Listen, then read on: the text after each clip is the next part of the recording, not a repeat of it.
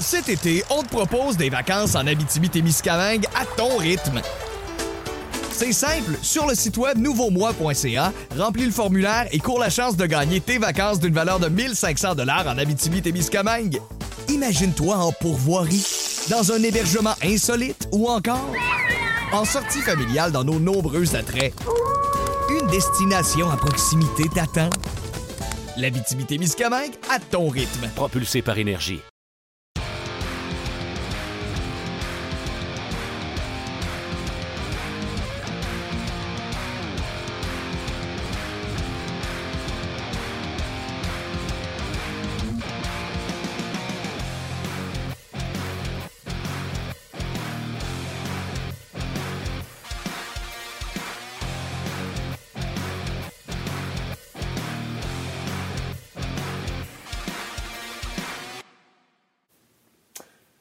Bonjour et bienvenue à On Jazz, édition du vendredi 24 avril 2020. Martin Lemay avec vous euh, et pour votre heure de lunch. Euh, Aujourd'hui, les vendredis, Marc Denis, bien sûr, qui sera avec nous. Euh, C'est intéressé au dossier du nouveau gardien de but Demchenko avec le Canadien de Montréal. Pardon, bien sûr, on va en parler euh, aujourd'hui en long, en large. On va regarder la hiérarchie des gardiens de but chez le Canadien de Montréal à la suite de ce texte de, de, de Marc Denis qui fait quoi et pourquoi à partir de maintenant chez les Canadiens. Il y a Carey Price, il y a Caden Primo, mais où seront placés les autres gardiens de but et est-ce qu'il y aura d'autres gardiens de but? On va regarder également la situation ailleurs dans la Ligue nationale de hockey. Bref, on va s'amuser énormément. Je vous invite à contacter, euh, nous contacter, nous rejoindre via notre page euh, RDS, la page On. Également sur le Facebook RDS et le Facebook euh, pour poser vos questions à, Marc. Je sais que euh, Luc a mis en question sur notre page euh, combien vaut Brandon Gallagher. C'était à la suite de, l'entrevue de Gallagher hier. Euh, François Gagnon a écrit un texte en disant qu'un Brandon Gallagher, ça doit valoir dans le marché d'aujourd'hui, doit valoir dans le marché d'aujourd'hui environ 8 millions. En fin d'émission, si vous voulez, on y reviendra là-dessus sur combien vaut un Brandon Gallagher. Mais en première partie de, de M. Legault, comme j'aime le dire si souvent, on va parler avec Marc, bien sûr, de gardien de but. Marc Denis, salut. Salut Martin, comment ça va? Ça va très bien, ça va très bien. Je vais en profiter pour saluer euh, nos, les gens qui se joignent à nous euh, présentement. Euh, vous êtes confinés, on vous salue. Vous êtes touchés par euh, la maladie de près ou de loin. Nos meilleures pensées euh, vous accompagnent. On espère être capable de vous divertir pendant cette euh, prochaine demi-heure. Marc, tu as voulu te pencher sur cette signature du Canadien, la signature du gardien de but de 26 ans, Demchenko. Oui, Vassili Demchenko qui a paraffé une entente à deux volets cette semaine avec le Canadien parce que lorsque la signature a eu lieu, euh, écoute, euh, il y en a certains qui pensaient que le, dossier de l'auxiliaire était réglé à Montréal euh, pour entourer Carey Price. Euh, c'est clair que avec tout ce qui s'est passé avec les gardiens qui arrivent de la KHL, les gardiens russes surtout dans les dernières années, qu'on pense à Shestierkin, à Samsonov, Sorokin qui va s'en avec les Highlanders, on en a parlé abondamment la semaine dernière. Ben, ça faisait penser que le Canadien va peut-être trouver aussi son auxiliaire dans la KHL. Sauf que quand on regarde le parcours euh, du jeune homme, à 26 ans, je pense qu'il est encore jeune. Quand on regarde le fait qu'il n'a pas été repêché, que c'est un gardien de but de 94, qui n'a jamais véritablement eu un poste de numéro un dans une équipe euh, dominante dans la KHL, on se rend bien compte qu'il faut peut-être tempérer aux attentes et lui permettre de s'adapter au hockey nord-américain et de se battre pour un poste, que ce soit à Montréal ou que ce soit à Laval. Alors, je voulais euh, peut-être mettre les cartes sur la table puis euh, y aller un petit peu plus profondément dans mon analyse parce que je vais être bien honnête. Quand on- j'ai lu Vassili Demchenko, euh, à part le fait que je savais que c'était un gardien russe, j'en savais pas beaucoup. Puis là, euh, j'ai envoyé quelques textos. Puis il n'y a pas grand monde qui l'ont vu euh, travailler en live, qui l'ont pas vu euh, travailler en direct.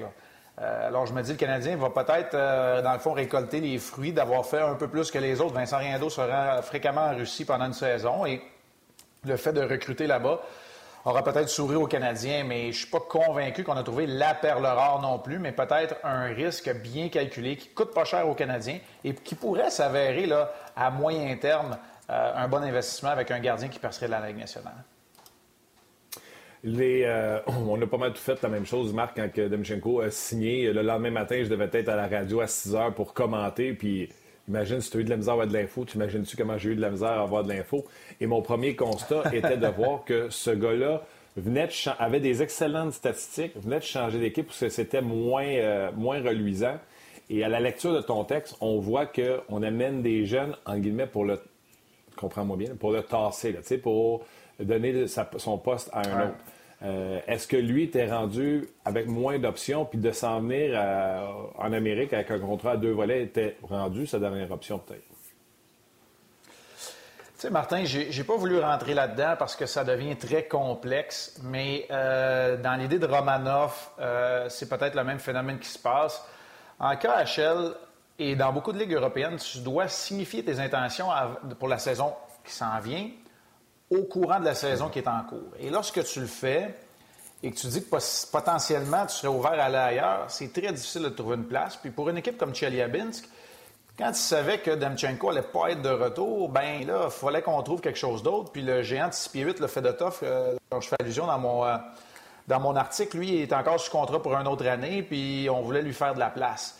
Du côté de Magnitogorsk, on est une équipe qui était dans les séries éliminatoires. Euh, avait été blessé au courant de la saison. On voulait s'assurer peut-être d'avoir une police d'assurance, puis peut-être de le convaincre aussi. C'est une équipe qui a un peu plus de moyens qu'à Chelyabinsk. Puis là, on l'a amené dans ces circonstances-là. Mais vers la fin de la saison, quand il y en a un qui ne performe pas, on va se tourner vers le gars de 19 ans pour seconder celui de 38 qui est Chesterkin, euh, pas Chesterkin, mais qui est. Alors, tu tu mets tous ces facteurs-là bout à bout, sais, je veux pas lancer la pierre à Demchemko, mais ce serait pas le premier qui s'est fait tasser, pas parce qu'il joue pas bien ou qu'il mérite euh, d'être dans les estrades, mais beaucoup plus parce qu'il a déjà signifié ses intentions de se retrouver ailleurs puis d'aller en Amérique du Nord. Alors, tu sais, là, je veux pas porter d'intention, puis honnêtement, j'ai pas assez d'informations à ce chapitre-là. C'est pour ça que j'ai pas voulu rentrer là-dedans. Les informations que j'avais, ça, je suis convaincu, puis je les ai mis dans mon texte, dans mon billet sur rds.ca. Ah, je trouve déjà que cette information-là que tu donnes, tu sais, sur euh, la technicalité de il faut donner ses intentions on l'a vu avec plein de joueurs. Romanov, on a eu le discours qu'il n'y avait pas beaucoup de temps de glace parce qu'on ne savait pas c'était quoi ses intentions euh, à Romanov. Je parle bien sûr de, l'an passé. Bref, euh, voyons la suite avec lui. Mais c'est ce que je disais, puis je pense que c'est ce que je lis dans ton texte. Ça serait une maudite erreur de penser qu'on a trouvé le, le, substitut à Carey Price et ça serait encore une plus grosse erreur, pas que les fans pensent ça, mais que Marc Bergevin pense ça. Je pense encore, puis on en a parlé, faut qu'il soit agressif, puis qu'il aille chercher le meilleur gardien de but disponible, peu importe le prix qu'il va coûter pour qu'il en ait finalement un substitut à Carey. Puis, tu sais, comprenez-moi bien, je ne sers pas d'avertissement. Je suis convaincu que Marc Bergevin va continuer de chercher. Sauf que là, si jamais tu n'es pas capable d'aller chercher cette cible-là, d'aller chercher l'auxiliaire idéal ou optimal pour le Canadien, bien, au moins tu as un autre gardien qui peut venir se battre avec Lindgren. Tu n'es pas obligé d'avoir juste euh, Lindgren et Primo, alors qu'on sait qu'il y en a un que tu veux qui joue souvent puis que l'autre a déjà un peu d'expérience. Là, tu as peut-être l'option d'avoir une bataille, à trois. Tu ajoutes de la profondeur. Euh, de ce que j'entends, McNevin ne sera pas de retour dans l'organisation du Canadien, lui qui va être agent libre, qu'on ne devrait pas signer à nouveau. Euh, ça a été compliqué aussi. Puis tu veux pas un cinquième gardien qui n'a pas de domicile fixe, qui n'a pas de place pour jouer dans la ICHL parce que les Canadiens n'ont pas de, club affilié encore. Ça va falloir, bien, bien entendu, il va falloir qu'on ait des ententes puis une équipe en place avant longtemps. Avoir une entente dans la ICHL, ça, ça pourrait être euh, vraiment bénéfique pour, pour tout le monde, surtout pour les gardiens de but parce que c'est pas c'est important d'en avoir un cinquième avec les blessures qu'on a. Mais euh, tu as raison, il ne faut pas que, Marc Bergevin s'arrête là euh, dans sa poursuite d'un auxiliaire. Puis je, le dis un peu dans mon texte, puis c'était pas un texte à propos du Canadien euh, de Montréal puis de Carey Price, mais le nœud du problème à Montréal, il est là. Il ne faut pas se poser de questions. Il faut que tu donnes 25 départs à un autre gardien de but que Carey Price sans te poser de questions. Ça, c'est pas une mince tâche. OK. Faisons là la hiérarchie des gardiens de but chez les Canadiens. McNevin, encore hier, Burroughs, euh, j'ai en entrevue Burroughs, puis il dit il s'est promené, ça n'a pas été facile pour lui, mais quand il revenait avec nous autres à la fin, il a bien fait. lui, il est agent libre avec compensation. Il a été gardien de but junior au Canada.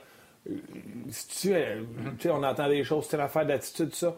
Il y en est où, McNevin? Il n'est pas vieux, il a 22 ans. Euh, qu'est-ce que tu entends sur lui? C'est-tu son attitude? C'est-tu sa technique? C'est pourquoi qu'on se séparait de lui? Si on le fait? Bien, si on le fait, il y a une partie euh, du blâme qui revient à l'organisation du Canadien, comme je te mentionnais, pour ne pas lui avoir trouvé de domicile, puis un endroit dans la ICHL où il aurait mérité d'être gardien de but numéro un. Puis il y a une partie qui revient aussi à l'athlète de faire les choses de la bonne façon, d'être un vrai professionnel. Moi, je pense que quand tu mets tout ça ensemble, c'est jamais 100-0, c'est peut-être pas 50-50 non plus. Peut-être que le Canadien a plus de tort là-dedans, mais euh, c'est sûr qu'il y a une progression intéressante mais il doit jouer, puis je pense qu'il doit être un gardien de but partant dans la ACHL s'il n'est pas capable, dans la, dans la course en bon français, s'il n'est pas capable euh, de jouer dans la Ligue américaine de façon régulière. Alors, c'est comme ça que je vois Michael McNevin. Je ne crois pas que le Canadien va s'entendre avec lui, à moins qu'on ait déjà trouvé quelqu'un d'autre, qu'on va trouver quelqu'un d'autre et que se retrouve ailleurs. Ben là, McNevin peut demeurer euh, le quatrième gardien, le cinquième gardien, voire de l'organisation. Ça, je n'aurais pas de problème. Euh, mais il risque d'y avoir, congestion tantôt. Alors, c'est ce que je pense dans le cas de McNevin. Je suis d'accord avec toi que sa progression n'est pas terminée. À 22 ans, c'est encore, euh, jeune. Je pense pas qu'on ait lancé la serviette non plus, mais c'est une roue qui tourne. Est-ce qu'on va en repêcher cette année un ou deux autres gardiens de but? C'est une roue qui tourne, il faut leur faire de la place aussi à ces gardiens de but. Là, tu as quand même des, places limitées euh, pour les gardiens de ton organisation. OK. Euh, Kincaid, c'est bail. Lui, est agent libre à compensation. Est-ce que tu peux créer la bataille pour la Ligue américaine? C'est qu'Edwin Primo, on pense qu'il est assuré de son poste. Euh, puis de dire McNevin puis euh, bataille pour le substitut à, Laval. Parce qu'ils ont juste à le qualifier, McNevin. Oui, tu veux pas donner. Ouais. Il faut pas que tu donnes sur un plateau d'argent un poste ou un titre à, personne, moi, je pense. Mais en même temps, si Caden Primo le mérite, comme il l'a fait dans le dernier droit de la course aux séries qui n'a jamais eu lieu finalement dans la Ligue américaine de hockey, c'est lui qui doit jouer, puis il doit jouer souvent parce que tu veux le préparer pour être le prochain gardien de but numéro un à Montréal dans trois ans peut-être. Tu sais, là, je suis pas en train d'annoncer le mm-hmm. départ de Carey Price, envoyez-nous pas des tweets, là. Mais, tu sais, il faut que tu le prépares en, conséquence parce que sinon, sinon parce que sinon, c'est un atout que tu vas perdre, Tu sais, c'est un atout que tu vas perdre. Fait faut que tu le prépares pour qu'il soit numéro un pour qu'il y ait une meilleure valeur aussi sur le marché.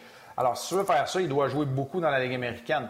On en a parlé la semaine passée de Caden Primo. Pour moi, c'est un des meilleurs espoirs dans la Ligue nationale de pour devenir un gardien de but numéro un, mais il doit jouer pour ça. Il doit être capable de, vivre à travers les hauts, les bas, de l'adversité, des moments de succès, jouer beaucoup de matchs, retrouver ses repères, y rebondir. Tout ça, ça fait partie de l'apprentissage. Euh, chez les pros, surtout quand tu étais dans les rangs universitaires où tu as peut-être joué moins de matchs. Quoi Caden Primo avec le championnat du monde junior, ça a compensé. Donc, tu mets tout ça bout à bout. Euh, Primo doit quand même se battre pour du temps d'utilisation et on sait très bien que dans la Ligue américaine, que ce soit des séquences de 3 en 4, des 2 en 2 avec un match le soir, un match l'après-midi ou des 3 en 3, tu as besoin de deux gardiens qui sont capables de faire le travail. C'est très rare qu'il y ait un gardien dans la Ligue américaine, avec les rappels aussi, qui dispute 70 euh, matchs, par exemple. OK. Seattle s'en vient. C'est juin 2021 si tout se passe bien. Euh, je regardais là, euh, les contrats chez le Canadien. Je regardais les contrats chez le Canadien. Euh, mettons que tu gardes Charlie Lindgren, qui lui, à la fin de la saison 2020-2021, c'est sa dernière année de contrat. Est-ce qu'il devient le gardien de but disponible ou tu laisses passer Lindgren, puis automatiquement, tu es obligé de le gars que tu signes cette année pour la prochaine saison, il ne peut pas être autonome à la fin de l'année parce qu'il ne devient pas disponible. Comment il faut faire? Faut-tu signer le prochain gardien but pour être le substitut de deux ans pour être sûr qu'il soit disponible pour l'expansion? Qu'est-ce qu'il faut faire, Marc?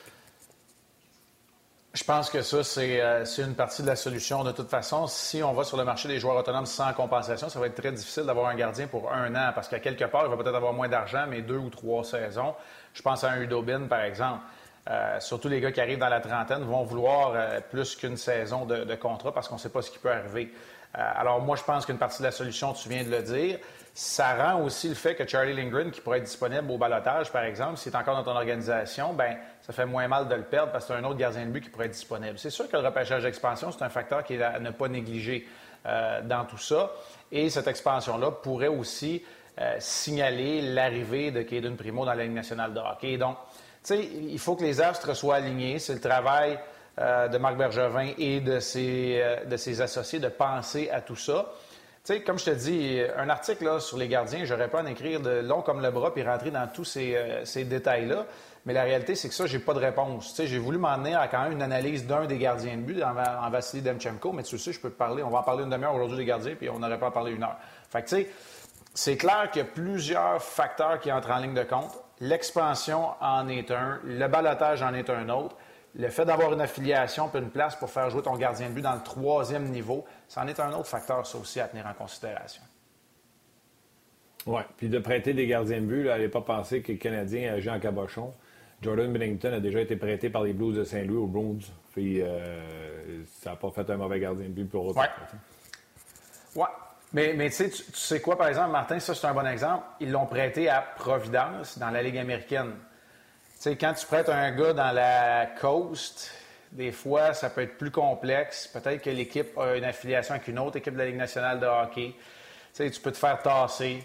Euh, l'équipe de la Ligue nationale fait l'acquisition d'un gardien, en envoie un autre en bas, puis là, tu n'as plus de domicile fixe. C'est pour ça que je te dis que c'est difficile. Dans le cas de Bennington, il avait été prêté quand même à un club de la Ligue américaine de hockey. C'est un calibre, euh, sans manquer de respect aux équipes de la Ligue de la Côte Est, c'est quand même euh, un calibre qui est supérieur. Tu as raison. Euh, vous avez des questions pour Marc Denis sur la page On de RDS, gênez-vous pas. également sur nos Facebook de RDS et On Je sais que la vidéo a pris du temps à être en ligne sur les Facebook, mais on est là. On est là depuis midi. Vous avez des questions, vous vous gênez pas. Marc, on en a jasé un peu euh, la dernière fois, mais je reviens à la charge. C'est pas Lindgren. C'est pas euh, le tireur qu'on vient de signer. On veut que Primo reste à Laval. Il y en a beaucoup des gardiens de but qui vont être libres comme l'air cette année. Euh, j'ai dit Robin Leonard de m'emmener. Les gens m'ont dit jamais Leonard. Puis, tu sais, des vétérans comme Greg Anderson, pour moi, Jimmy Howard, pour moi, c'est non. C'est encore une fois, c'est ne pas avancer. Je ne sais pas comment tu veux faire ça. Tu veux-tu je te suggère des noms? La liste, on la connaît. Brandon Obi va essayer de signer euh, un contrat comme partant. Euh, on parlait des Islanders. Je pense que les Islanders, avec Sorokin arrive, c'est terminé pour lui là. Euh, Crawford, qui a 35 ans, connaît Stephen Wade. As-tu un nom parmi les gardiens de but autonomes que tu te vois et que tu serais confortable? Puis s'il n'y en a pas qui viennent en tête, je peux t'en suggérer 3-4 pour des destinations, etc. Comment tu vois ça? Est-ce qu'un exemple, un Corey Crawford pourrait venir à Montréal comme euh, deuxième? Est-ce que c'est le genre de gardien de but que tu veux pour qu'il fasse le même travail qu'Alak a fait? Parmi les vétérans, là, euh, moi, je te dirais, je te sortirais peut-être trois noms parmi les vétérans pour ne pas répéter les erreurs de Kincaid et de Niemi. Je vais te sortir Udobin, je vais te sortir Corey Crawford pour euh, les facteurs que tu viens de, de parler, puis je vais te sortir Thomas Grice. Pour moi, ça va être les trois euh, que je vais considérer. Udobin, pour toutes les bonnes raisons, parce que je pense que ça a été le meilleur auxiliaire de la Ligue nationale de hockey en 2019-2020. Euh, parce qu'il connaît son rôle, son excellent coéquipier, travail d'arrache-pied. Euh, pour toutes ces raisons-là. Il l'a déjà fait avec Ben Bishop. Pour lui de le faire avec Carey Price, je ne suis pas en train de dire que Bishop et Price, dans la même phrase, c'est deux gardiens de but pareils, mais il comprend son rôle. Alors, ça, c'est un facteur. Dans le cas de Corey Crawford, tu en as parlé, que ce soit Marc Bergevin, que ce soit Stéphane Waite. Ils ont des affinités. Je pense que Corey Crawford s'entend bien avec Carey Price euh, également. Euh, et Corey Crawford, c'est sûr que tu peux peut-être comprendre si Crawford est la cible, pourquoi tu es allé chercher Demchenko, tu garderais peut-être Lindgren, te primo aussi à cause de l'état de santé qui est précaire. Et finalement, Grace, pourquoi Grace? Grace, il a connu des bonnes saisons, a parfois été numéro un, parfois sur le bord de, mais je trouve qu'il, cette année, il a perdu son poste de numéro un parce qu'on est allé avec une, rotation, une alternance parfaite chez les Islanders pendant quoi, 40 matchs, je pense, c'est pas 50. Mané Varlamov a pris la pôle. mais je pense que Grace, dans un rôle établi, il a un bon gabarit aussi. Je pense que sa carrière n'est pas terminée. Fait que ce seraient les trois noms là, que euh, je pourrais entretenir ou accepter qui se, qui se présentent à Montréal.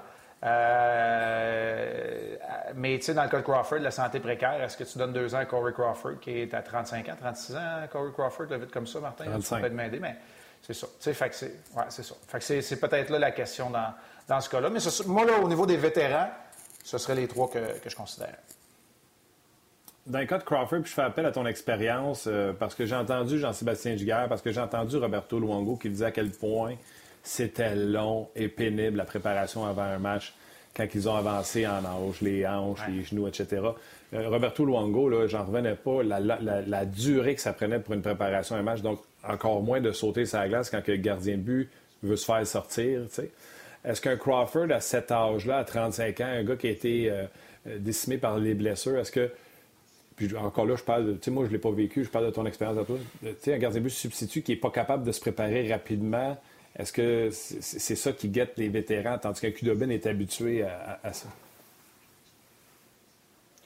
Oui, c'est un bon point que tu apportes. Euh, je pense que ce sont les commotions, cependant, qui ont miné une partie de la carrière de Corey Crawford. Euh, je ne dis pas que c'est moins pire, mais s'il est rétabli à 100% c'est pas comme une hanche ou un genou euh, où tu dois passer une heure sur la table de traitement avant d'être prêt pour un départ ou pour un match. Alors, il y a peut-être une nuance à apporter là. Honnêtement, c'est vraiment l'athlète qui va le connaître. Il n'y a pas une situation qui est la même. Moi, j'ai évité au courant de ma carrière les blessures majeures. J'ai pas joué très vieux non plus dans la Ligue nationale de hockey, alors c'est peut-être un facteur que je connais moins.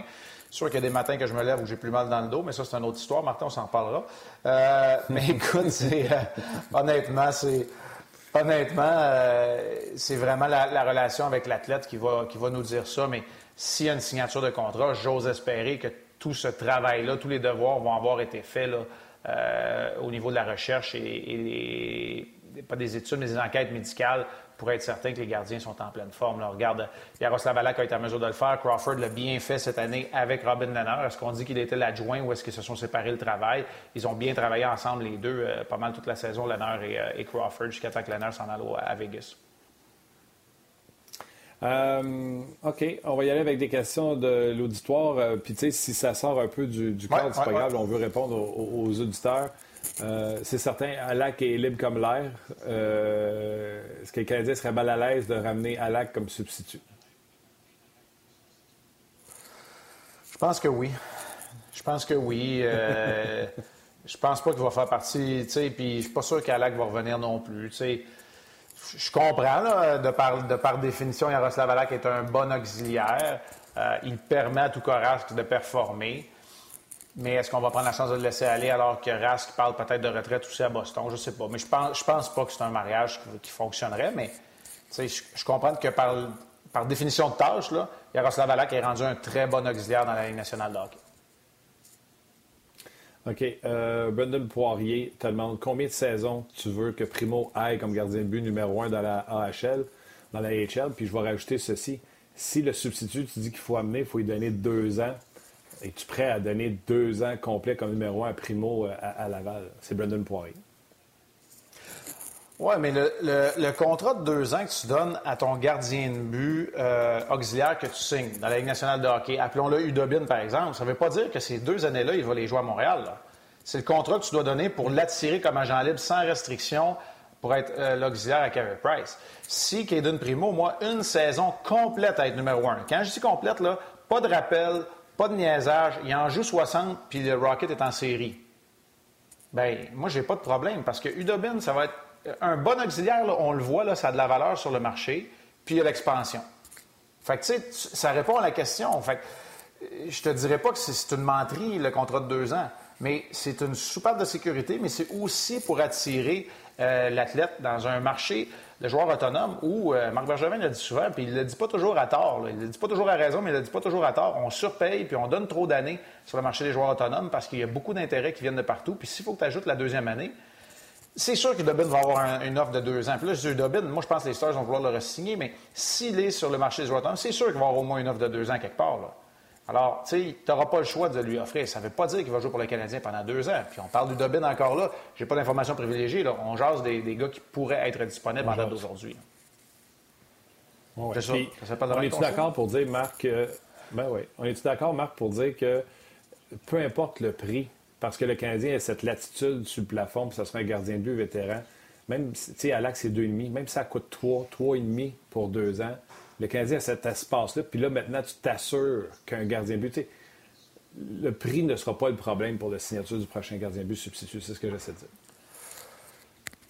Oui, je pense pas, à moins que, Taylor Hall soit la cible première puis que tu fasses des transactions avec le Lightning pour aller chercher un autre attaquant de 5 millions, mais je vois pas tout ça arriver la même année là, euh, du côté du Canadien. Alors, moi, je suis d'accord avec toi. Pour l'instant, il ne faut pas que tu te mettes des menottes. Il faut juste pas que tu surpayes pour être obligé de retenir dans deux ans quand il faut que tu signes euh, les Gallagher de ce monde et autres, quand il faut que tu signes tes gars, puis tu es obligé d'encaisser, d'absorber une partie du salaire. C'est la seule chose qu'il faut que, tu prennes garde.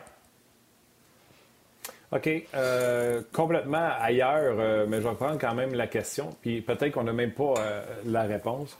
C'est Ben Rennes qui demande Carl Hausner, est-ce que le Canadien doit le racheter? Euh, moi, de ce que je comprends, Marc, c'est qu'il compte pas sur notre masse salariale quand il est dans la Ligue américaine de hockey. Puis si on le rachète, une partie de son salaire va coûter de l'argent sur la masse salariale du Canadien. Donc, je ne sais pas si le place est de le laisser dans la Ligue américaine, mais euh, est-ce que le Canadien doit racheter le contrat de Carl ou peuvent le laisser à Laval euh, et le payer? Je ne connais pas tous les détails techniques de, tout ça, mais la raison pour laquelle on a parlé beaucoup du rachat de Carl Osner, c'est parce qu'il y avait le potentiel ou une possibilité que si le plafond salarial descendait, ou il va, on dirait qu'il va être plafonné pour quelques années, on va le garder euh, stable au même niveau que cette saison pour quelques années, c'est qu'on offre une fenêtre pour un rachat d'un contrat par équipe. Parce qu'il y a des équipes qui ne respecteront pas le, plafond l'année prochaine. Il va en avoir plus qu'une. Puis c'est cas de force majeure, la pandémie euh, de la COVID actuelle. Alors, c'était la raison pour laquelle on en parlait. Euh, c'est clair que même si à Laval, il y a une partie du contrat, il y a une partie du salaire de Carl Osner qui fait quand même mal à la masse salariale du Canadien, mais c'est, je dirais pas que c'est négligeable, mais pour l'instant, ça l'est parce que le Canadien a beaucoup d'espace sous le, sous le plafond. Puis je veux revenir en arrière, ce que je suis en train de faire avec mon ordinateur, que je regardais en même temps que je vous parle, c'est, c'est que, tu sais, on parle des fois de 200 matchs professionnels. Les Red Wings de Détroit, on parlait ça souvent pour leurs jeunes espoirs. Moi, je pense pour un gardien de but, c'est souvent 100 matchs. 100 matchs professionnels. Kaden Primo a quand même juste joué 33 matchs à Laval. C'est pour ça que je te dis, tu as besoin d'au moins une saison complète à être numéro un. Là, tu t'approches du 100 matchs, puis si tu joues en série, tu vas l'avoir. Fait que, tu sais, je, je prends pas ça dans les heures de même, là, puis je l'invente, là.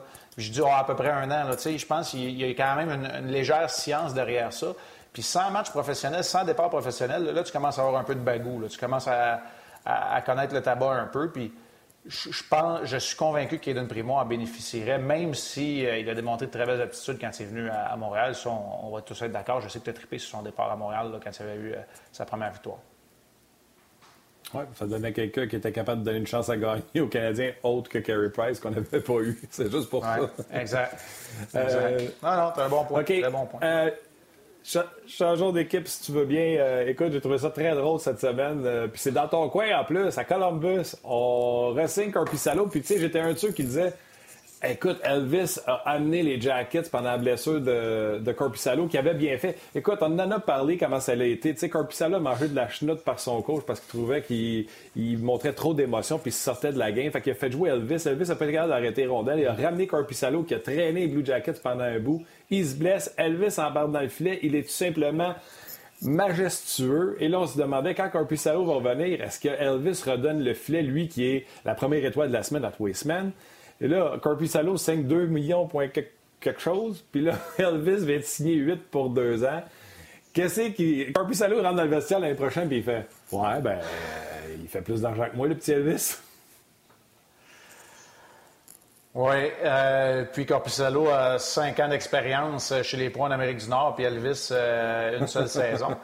Euh, la, la, réalité dans tout ça, c'est en raison de l'âge, de la situation contractuelle, les deux pouvaient se prémunir de l'arbitrage pour leur négociation de contrat.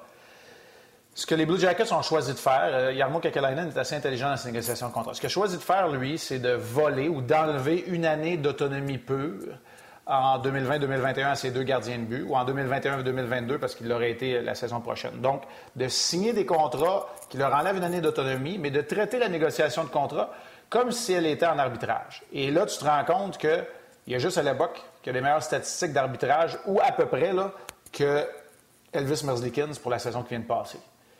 Et de par bon, l'expérience, ben, c'est pour ça que Merzlikins a eu plus d'argent. C'est à peu près la seule chose. L'autre chose, c'est qu'il y a probablement un des deux gardiens qui ne sera plus à Columbus à la fin de son contrat. Est-ce que ce sera pour des fins d'expansion? Est-ce que ce sera parce que les Blue Jackets, à mon avis, font partie des trois formations, si ce n'est pas la formation la mieux nantie en profondeur au niveau des jeunes espoirs devant le filet. On en a parlé la semaine passée. Donc, quand tu mets ça bout à bout, tu réalises que les deux contrats, encore une fois, ne seront pas payés jusqu'à la toute fin, mais que les deux ont obtenu ce qu'ils voulaient, c'est-à-dire l'opportunité d'être numéro un. Puis, soyons honnêtes, là, mets Corpissalo et Merzlikins dans la même phrase parce qu'ils ont été responsables du fait que les Blue Jackets étaient dans les séries lorsque la saison s'est arrêtée. Ce euh, c'est pas leur attaque. C'est pas leur défensive, même si je prends Seth Jones ou Warrenski dans mon équipe n'importe quand, c'est parce que les gardiens ont été à la hauteur. Et euh, ça leur donne 6,8 millions de dollars pour deux gardiens qui peuvent faire la job pour les deux prochaines années. Mais on est-tu d'accord qu'ils vont protéger juste un après 2021? puis l'autre va aller jouer sa dernière année de contrat avec l'équipe d'expansion. Mais c'est pour ça que je te dis, ou sinon ça va être une transaction. Parce que tu vas avoir d'autres joueurs dans les mineurs qui vont peut-être être disponibles à ce moment-là pour l'expansion, puis tu en échanges un contre une valeur qui te revient. L'autre chose, c'est que la deuxième année, si le salaire augmente, c'est parce que là, ça a été négocié un peu comme un gardien qui serait à l'autonomie complète. Fait que, tu sais, c'est parfois euh, complexe, hein, les négociations de contrat, mais tout ça, quand tu le mets sur deux années, ce que Kekalainen a fait d'intelligent, c'est que lui a abaissé la moyenne annuelle contre son plafond salarial. Puis, comme tu l'as mentionné, en bas de 7 ou 8 millions, je pense, contre le plafond pour deux gardiens de but numéro un. deux gardiens de but qui t'ont emmené en série qui pourraient le faire encore. Un qui été nommé pour le match des étoiles encore Pissalo, l'autre qui a été un des meilleurs gardiens de but en deuxième moitié de saison, Merzlikins. C'est quand même pas si mal. Non, non, puis le crème, moi j'ai regardé les statistiques, puis je le considérais pour le.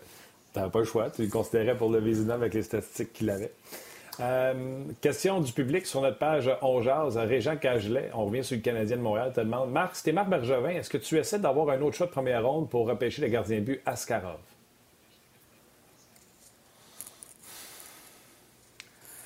C'est 100 personnel ce que je vais dire là, mais j'ai de la misère avec les gardiens de but qui attrapent la main droite. Puis, tu sais, je, je peux pas te le dire. Puis, euh, je sais pas y a une science. Puis, il y en a eu des bons. Puis, sais, je prends Théo dans mon équipe. Puis, Grand Fury gagnait des matchs. Puis, Barrasso était bon. Puis, mais, tu sais, j'ai de la difficulté. Puis, l'autre affaire, euh, tu sais, Askarov, moi, ne m'a pas convaincu au championnat du monde junior, même s'il était très jeune pour y participer.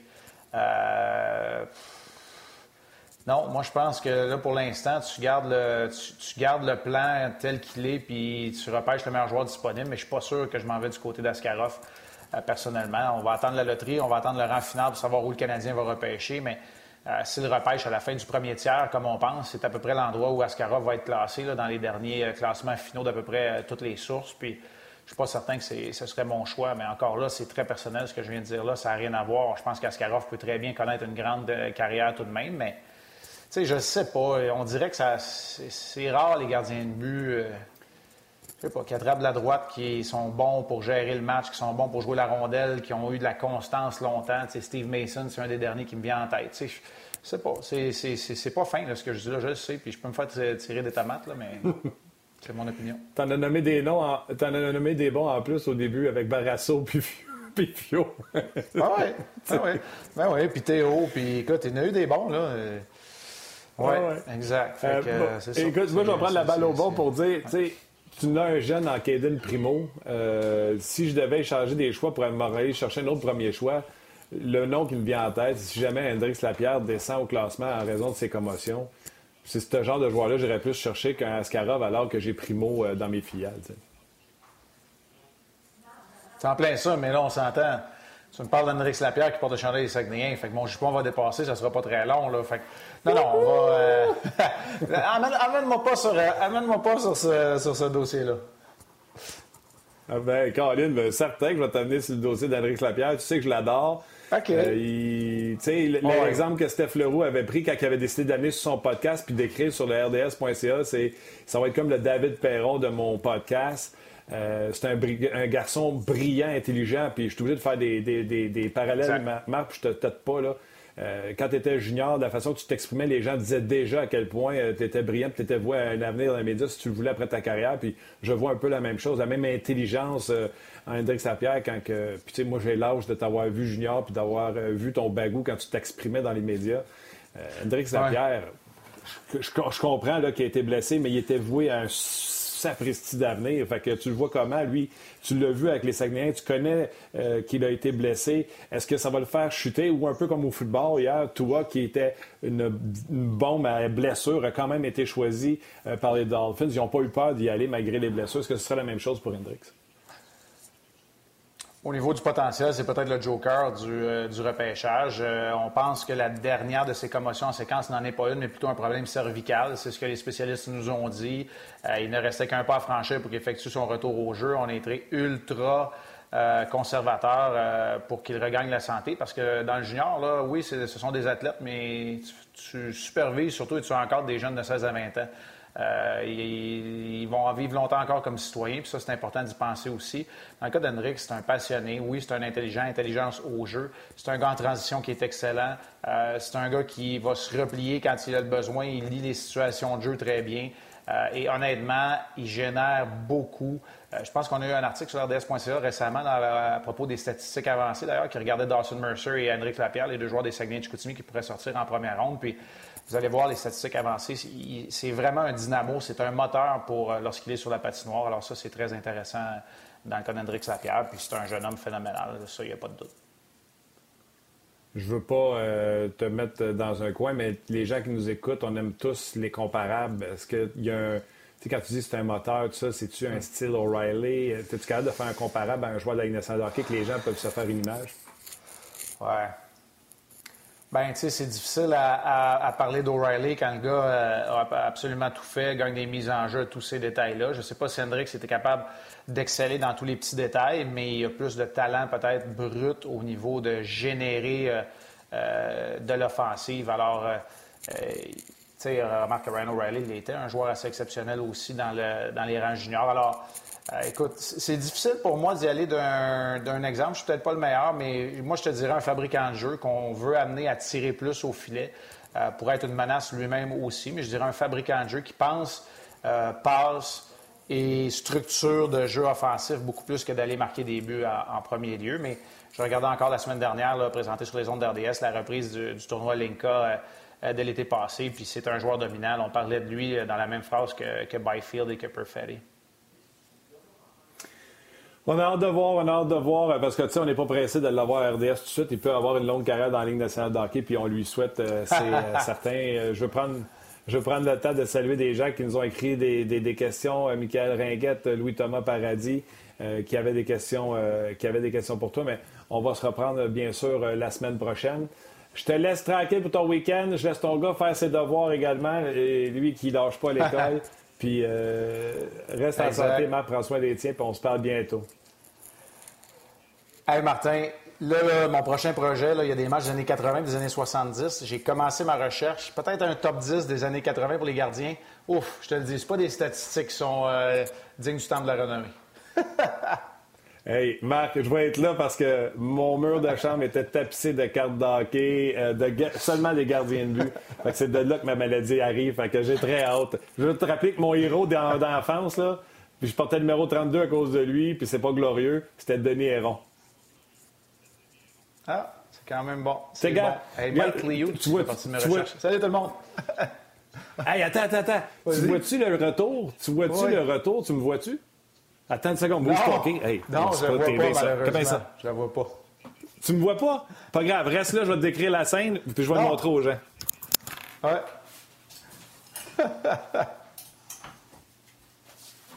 Tiens. J'ai un chandail du Canadien dans, dans mon bureau. Puis euh, le Canadien qui m'a offert ce chandail avec mon nom dessus. Puis c'est numéro 32, le mai, pour Denis Héron. T'es sérieux? Ah, c'est bon, ça. Ouais, fait que euh, j'ai hâte de lire. Pas mal sûr que sera pas dans ton top 10. Non. c'est bon, salut Ciao, mon chum. Bye. C'était l'excellent Denis, euh, Denis Héron. l'excellent Marc Denis. Un gros merci à vous autres d'avoir été là. Euh, Passez une belle fin de semaine. Soyez prudents. Euh, prenez soin de vous. Puis on se rejase euh, lundi. Un gros merci à Seb à la technique. Un gros merci également à Rock Carignan qui ont fait une super job. Luc Danseau qui sont toujours là. Soyez prudents. Puis on se rejase lundi prochain pour une autre édition de On Jase.